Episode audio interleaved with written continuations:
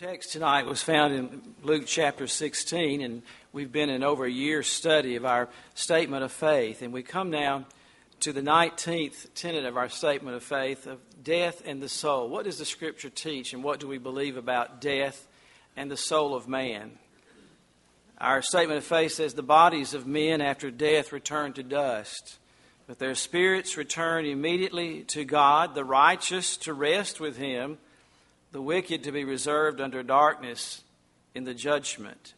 At the last day, the bodies of all the dead, both just and unjust, will be raised. When you speak with people, there are many different theories about what happens to a person when they cease to be. There's even difference of opinion about what constitutes death. The Bible's the only sure word of authority on anything. And so we must go to the scriptures to see what it says. Genesis chapter 3, verse 19, for example, the first mention, God told the man and the woman when they sinned in the garden, In the sweat of thy face shalt thou eat bread, till thou return unto the ground, for out of it wast thou taken, for dust thou art, and unto dust thou wilt return we will discuss what does the scripture say about the soul and about death and eternal life? What happens to the lost? What happens to the saved? May the lord bless this word. Our gracious heavenly father this is your word.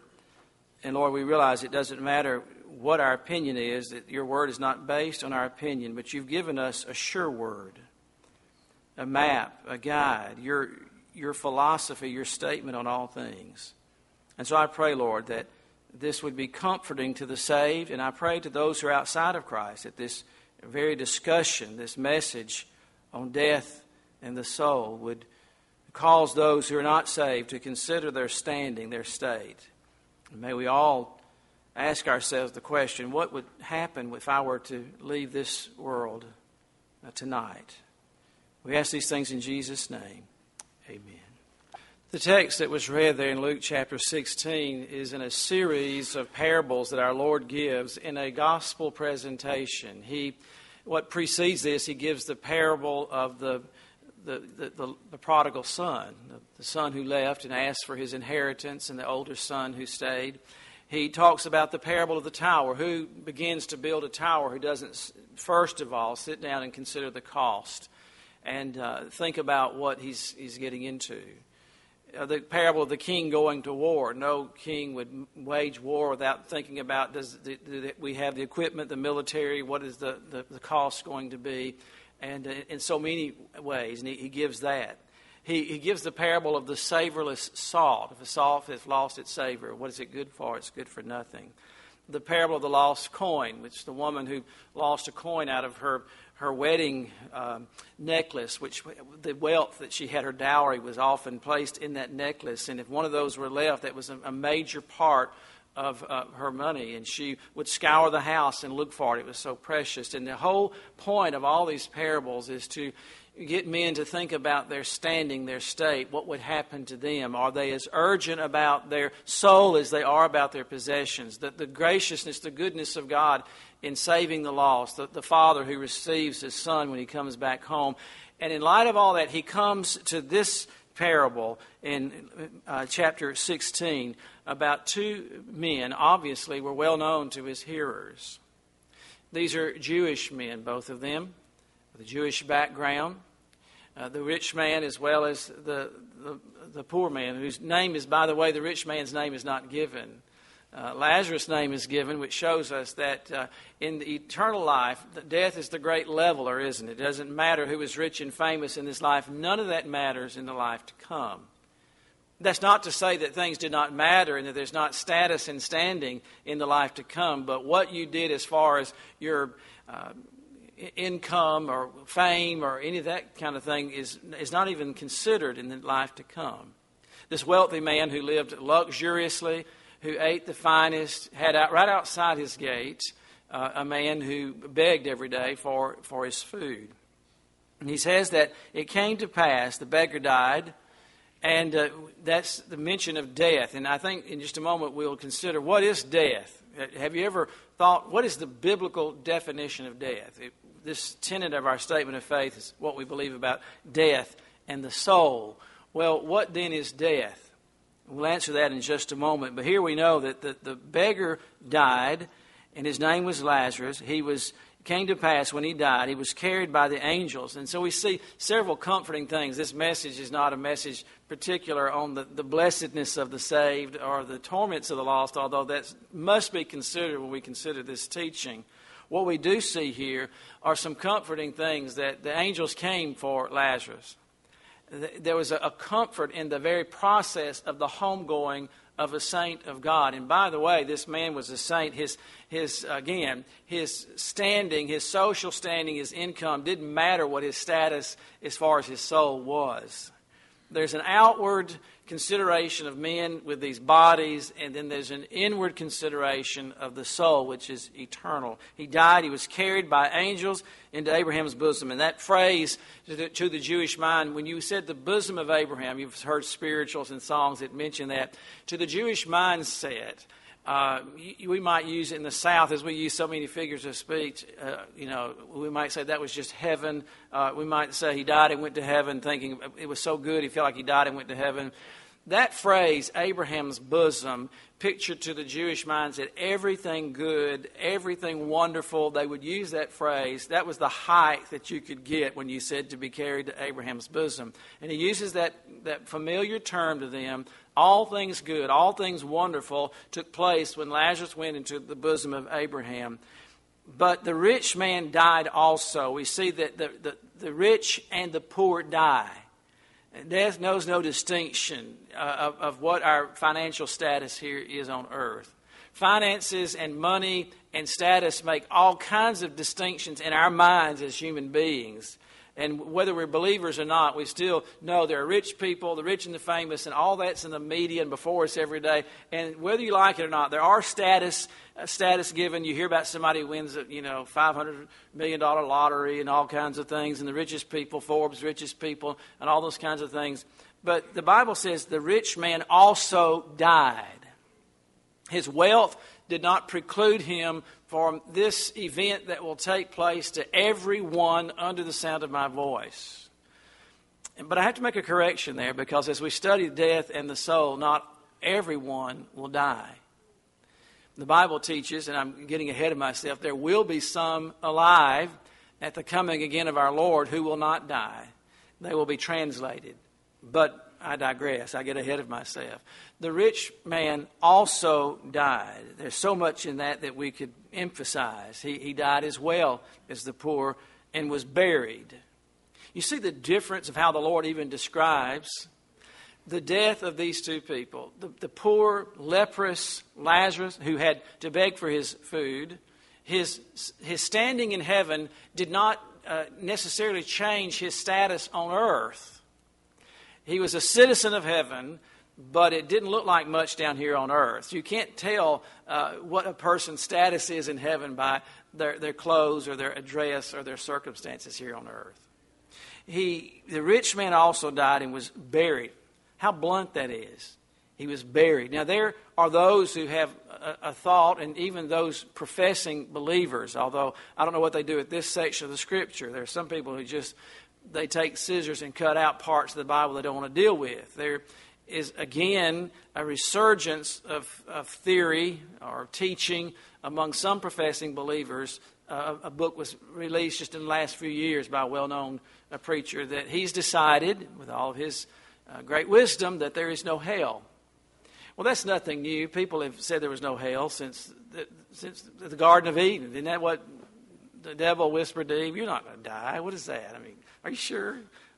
He questioned all of that. And so that, that theory that there's no death or hell uh, is, it continually crops up. But the Bible says here he, bear, he was buried. But that's not the end of it. And in hell, he lifted up his eyes, being in torments, and seeth Abraham afar. And he cried and, and said, Father Abraham, have mercy on me, and send Lazarus go on in that record there, and I just use this as a springboard for many verses I want us to look at briefly tonight.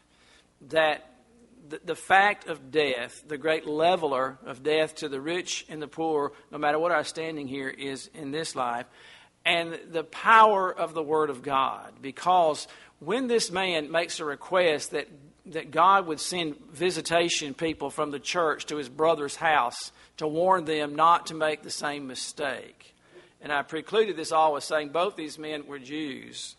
We know that they were because what did the Lord, uh, what did, what did Abraham say to him when he asked for some visitation people from the church to go see his, his brothers? I'm being facetious there, but that's quite, about the same thing. Send somebody to witness to my brothers so they won't come here. What was the Lord's response? What was the response to that request to send someone from the dead? Because he, he felt if there was something fantastic like a, a, resurrected person from hell, from the dead, from heaven, Abraham or someone would come back to life and knock on their door and talk to them, that surely they would be convinced and, and be converted. But the Bible says, Abraham saith unto him, They have Moses and the prophets. What is, what is that? That's the Pentateuch. That's the first five books. Of the, and the, in, in, fact, they had the prophets, not just the, the first five books of the Bible, but the, they had the Old Testament. They've got, and that was all the Word of God that was recorded up to this point, except the word that Jesus was speaking, at, which would become the Scripture as well. They have the Bible. Let them hear them.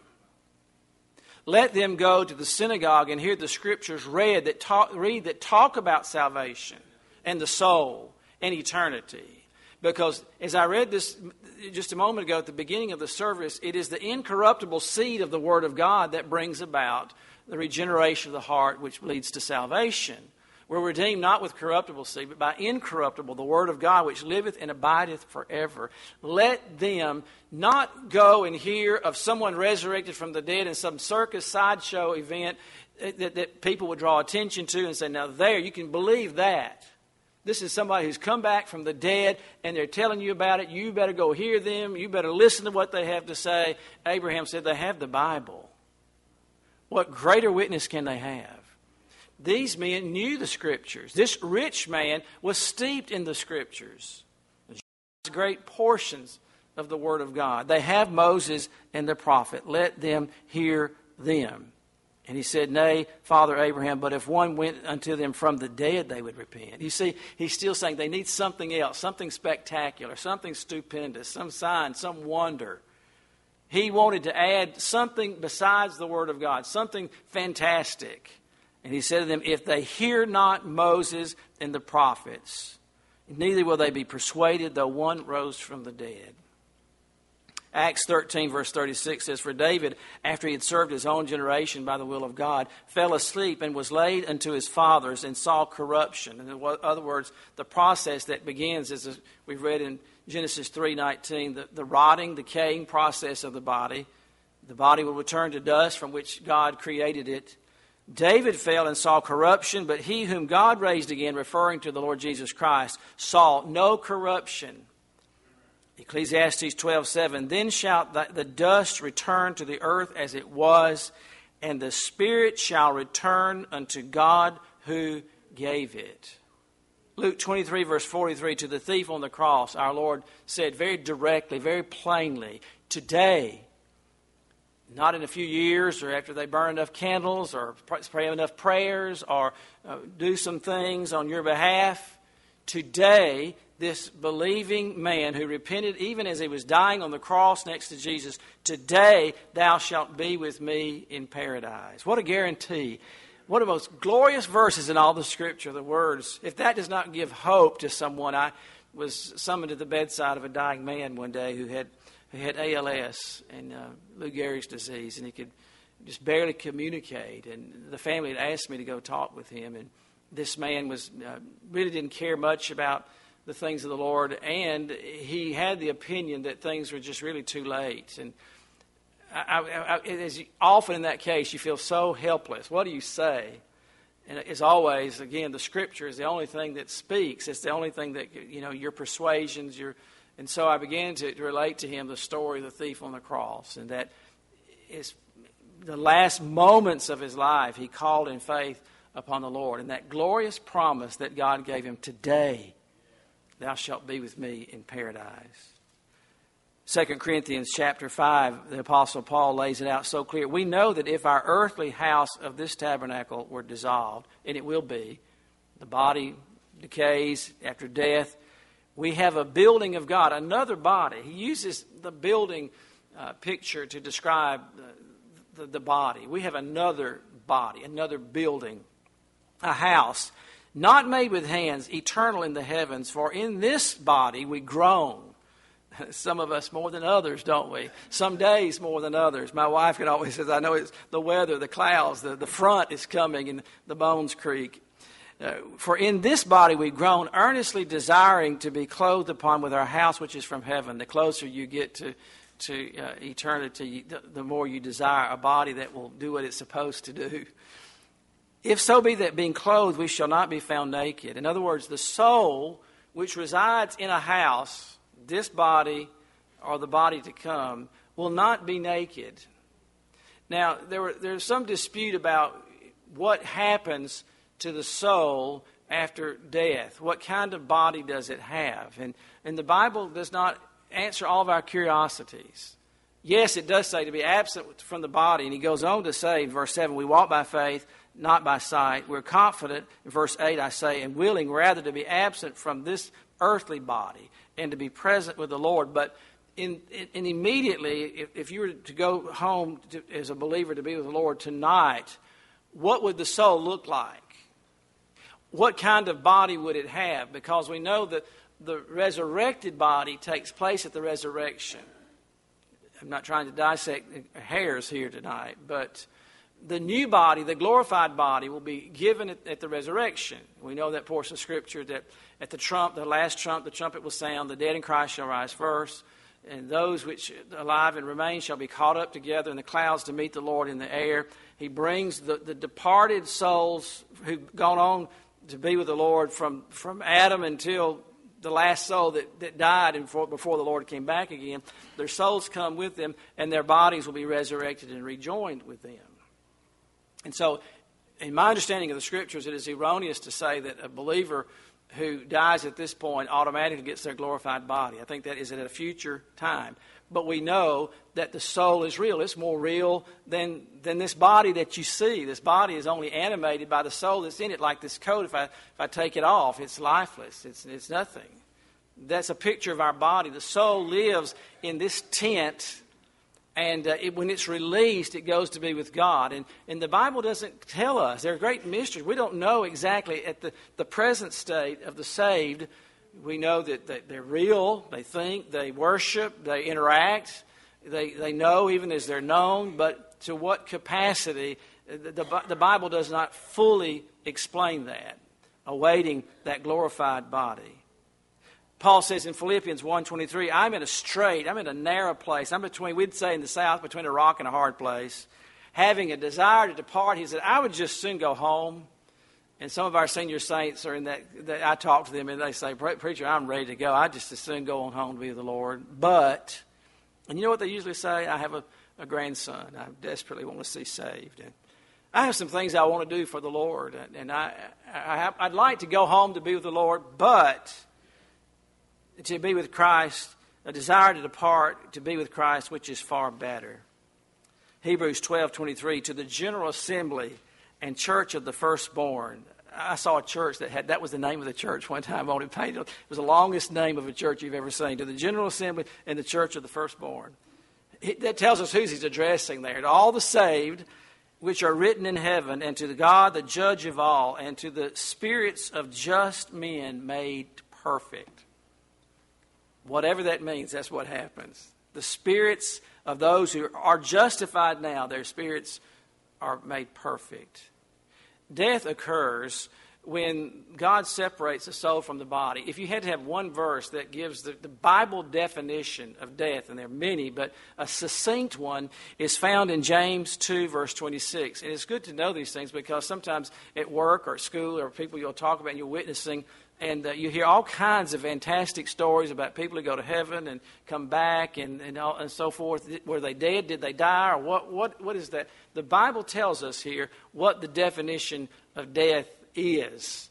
James 2, verse 26 For as the body without the spirit or the soul is dead, And then he goes on to give a comparison. So faith without works is dead. So the, the, the definition, the clearest, most succinct definition of death is the spirit removed from the body, separated from the body eternally until the Lord resurrects that body. There is also the death of the soul, a spiritual deadness. The, the effect of Adam's sin uh, causes a death of the soul, so that men are born dead spiritually. They have a soul, but they're dead spiritually. That's why the Bible describes our lost condition as so helpless so utterly helpless and hopeless. Why? Because the, the most graphic description of a lost person is found where the Bible says we are dead in trespasses and sins. A dead person can do nothing about their condition. A fly can light on their face, they can't, they can't swat at it. You could insult a, a corpse and say all kinds of things to it. A, a body is dead, it cannot reply, it cannot do anything in response. That's the soul is dead in trespasses and sins. It cannot resurrect itself without a, divine miracle any more than a, than a body can resurrect itself without a divine miracle of interaction of the Spirit of God. Dead is dead. And it's no mistake that the Lord, when He describes conversion, salvation, what picture does he use to Nicodemus that describes the conversion process? It is the same of conception that leads to a, a, the birth of a human soul. In fact, he says, You must be born again. And of course, this theology, this doctor of theology, scratched his head and looked at the Lord like, What are you talking about? How, how could I enter my mother's womb and be born again. But over and over again, we hear that, and we read it tonight, being born again, not of corruptible seed, but of incorruptible. The whole picture of conversion is the, the, the, the a parallel of it is the conception and birth of us humanly that takes place spiritually. The soul is dead in trespasses and sin. But don't make no mistake about it, the soul does not cease to be because it is dead. So we, we look at it clearly from a human perspective in death as we know it. There is a spiritual death that does not mean that that soul ceases to be, but that soul is dead to God. It's dead to the love and mercy of God, and to the salvation that, that God offers, this redemption. Adam and Eve died spiritually when they, when they died. You might say that and Satan never plays fair, does he? When he came to Eve and said, Oh, go ahead, the, the fruit of the tree, you're not going to die. You shall not surely die. He was speaking, and, and, and rightfully so, he was trying to trick Eve, and he did, didn't he? The scripture says she was beguiled.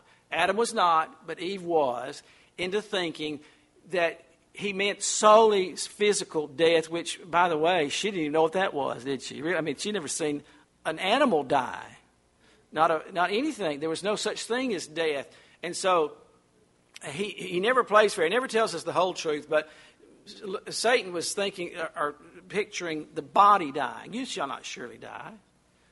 Just eat and see. And so she did, and she didn't, did she? She did not literally lay down and choke and die at that point.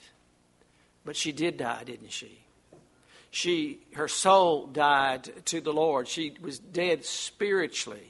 It didn't mean she didn't have a soul anymore, but her soul was alienated from God. And, and that soul uh, caused she and Adam to hide and to be fearful of the Lord. All those things that had never been taking place before. Only those who God translates shall uh, to, to heaven do not die. And there's a very handful of people that we know of that fit into that category. Uh, we can name them. Uh, Enoch was one. Hebrews 11, verse 5, tells us that he was translated uh, that he should not see death. And, and, we use the term, although it's not in the Bible, we should probably use the, the term the translation of the saints instead of the rapture of the saints. The word rapture is a Latin word from rapio, which means to snatch away or to move physically from one place to another. And so that's what Enoch was raptured, wasn't he? He was translated, he was taken from here to there by an unusual means. He did not go by way of the grave. Now, we know that there must have been some miraculous change that took place in Enoch's physical body for him to live in the, a heavenly place. Again, the Bible doesn't answer all of our curiosities. When, when God makes a statement, He just says things happen, doesn't He? When He, he said God spoke and there was light, doesn't give us a whole, much, a whole lot of detail about what, where the light came, how that happened. When He said, let there be water and the light and let the, the whole creation of all things that we know is given in just a handful of verses. And so God does not tell us what happened to Enoch in, in great detail. I don't think we'd fully understand it if he did. I mean, if he went into much greater detail, these finite minds probably couldn't process that information. But it does tell us that Enoch did not see death, that he was translated. He was taken by the Lord uh, supernaturally, miraculously from this earth to the next. There's another person. Uh, this is a small fraternity of those who did not see death. Is Elijah in 2 Kings 2, verse 11, he went up by a whirlwind into heaven. But, Pastor Lamb, what is that? I don't know. Elijah went up by a whirlwind into heaven. He left this earth without dying and right into the presence of the Lord. Now, that's the two people that we know of on earth. And, and if there were any more, I'm sure the scripture would tell us because it's such a unique thing. The Bible says, The soul that sinneth, it shall die. The wages of sin is death. All have sinned and come short of the glory of God. Every one will die, except there is an exception clause there. And I've already alluded to it there in 1 Thessalonians 4, verse 17. We that are alive, Paul says, and are left, shall together with them be caught up in the clouds to meet the Lord in the air, and so shall we ever be with the Lord. 1 Corinthians 15, verse 51. If you turn that portion of Scripture, one of the most important chapters in all the Bible is 1 Corinthians 15. The Corinthians had all kinds of questions about the resurrection, about what would take place, about how this body would be reconstituted, the dead, the dead in Christ.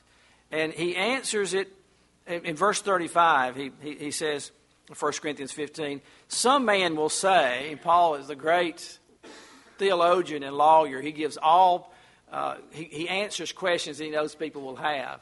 He does it in Romans chapter 6. He answers a question. He said, What shall we say then? Shall we continue in sin that grace may abound? He begins to answer a question that obviously he knows they're raising.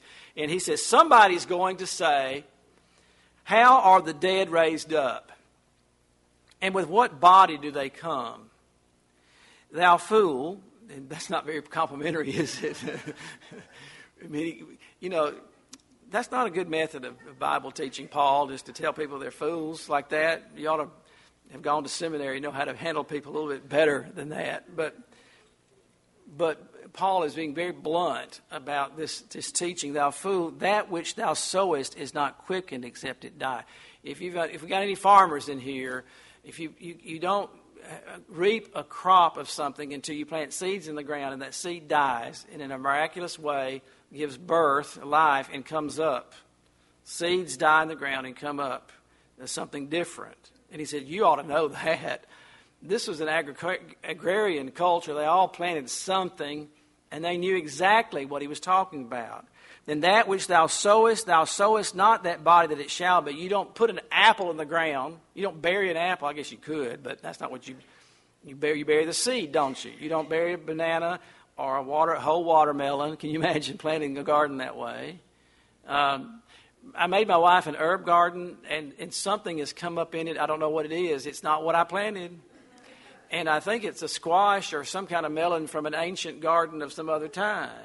She looked out of there the other day. She said, What is that? You can't see the, the beautiful herbs that were so gloriously marked, you know, so carefully done. This, this thing, it's some kind of, I think it's squash, is what I think it is.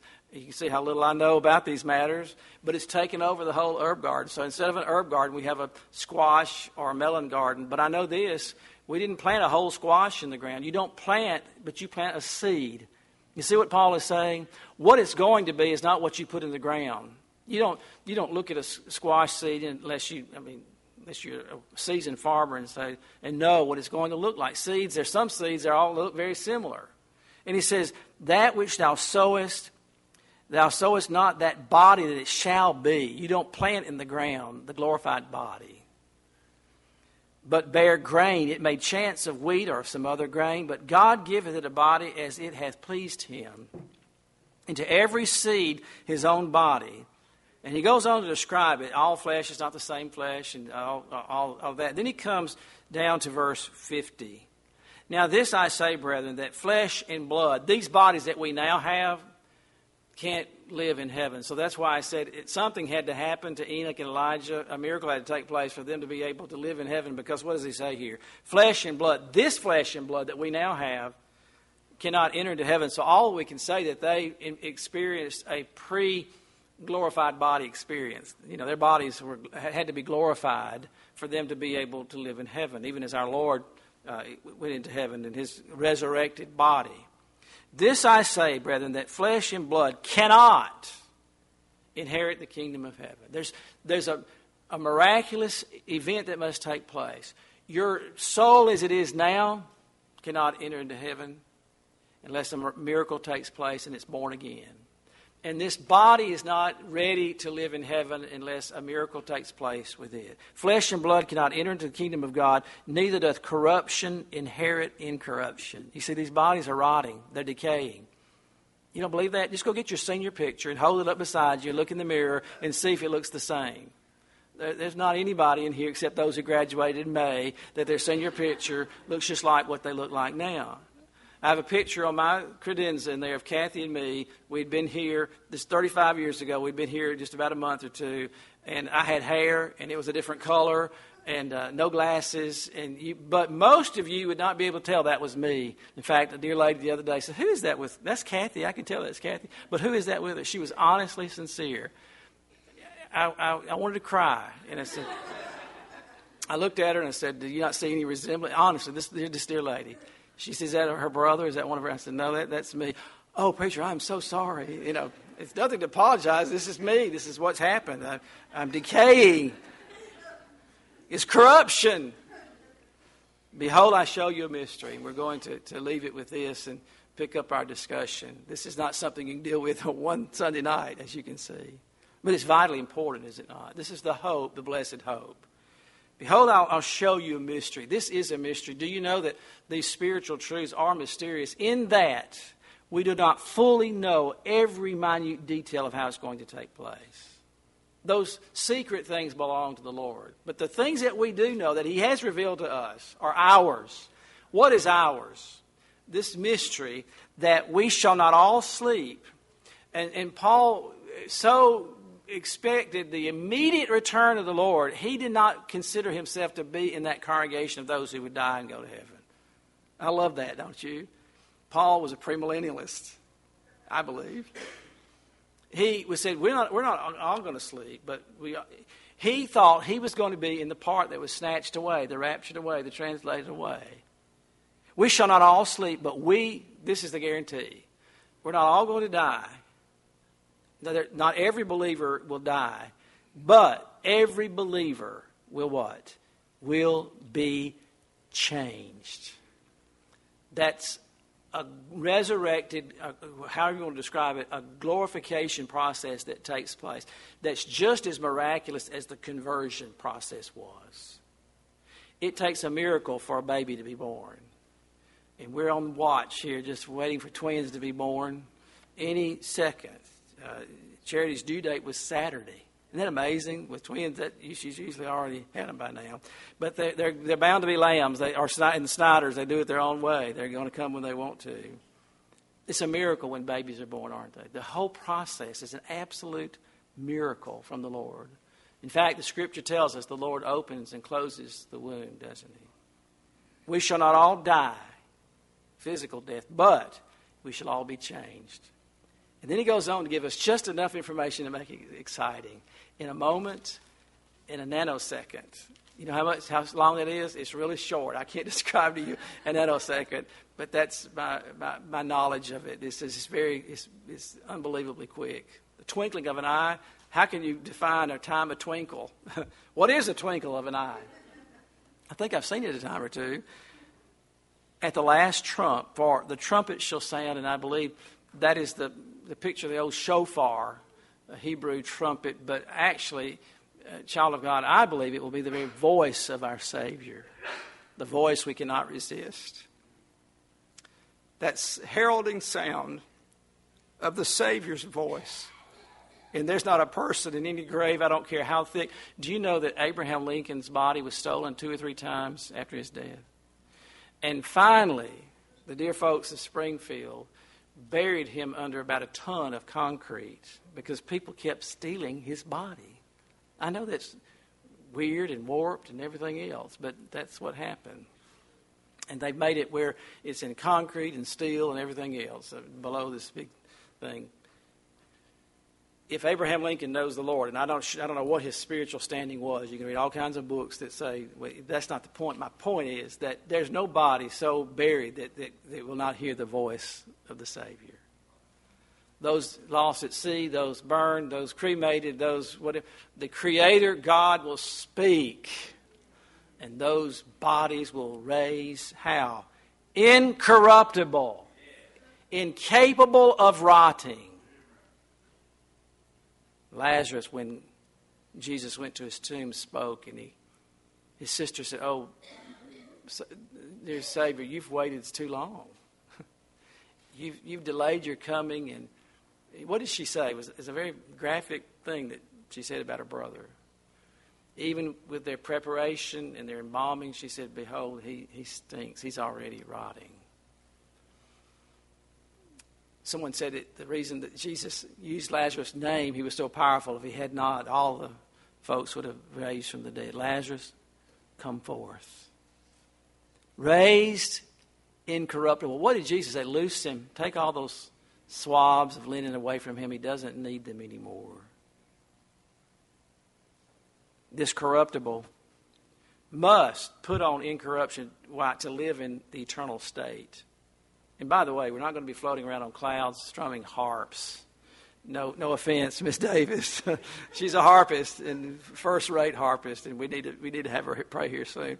I'm sorry, I should have or violins or pianos or organs or anything else. You know the, that that the parody that people give about heaven, like Casper the Friendly Ghost, floating around on a cloud, just that kind of thing. No, the Bible tells us, and we'll, we'll look at it in more detail. There's a new heaven and a new earth, a literal place with a body we will eat, and we will be able to be transported from the new heaven and the new earth at thought, like our Lord when he would just enter into a room of his disciples behind the doors that were locked. These real bodies yet are, have uh, capacities that we cannot even fathom.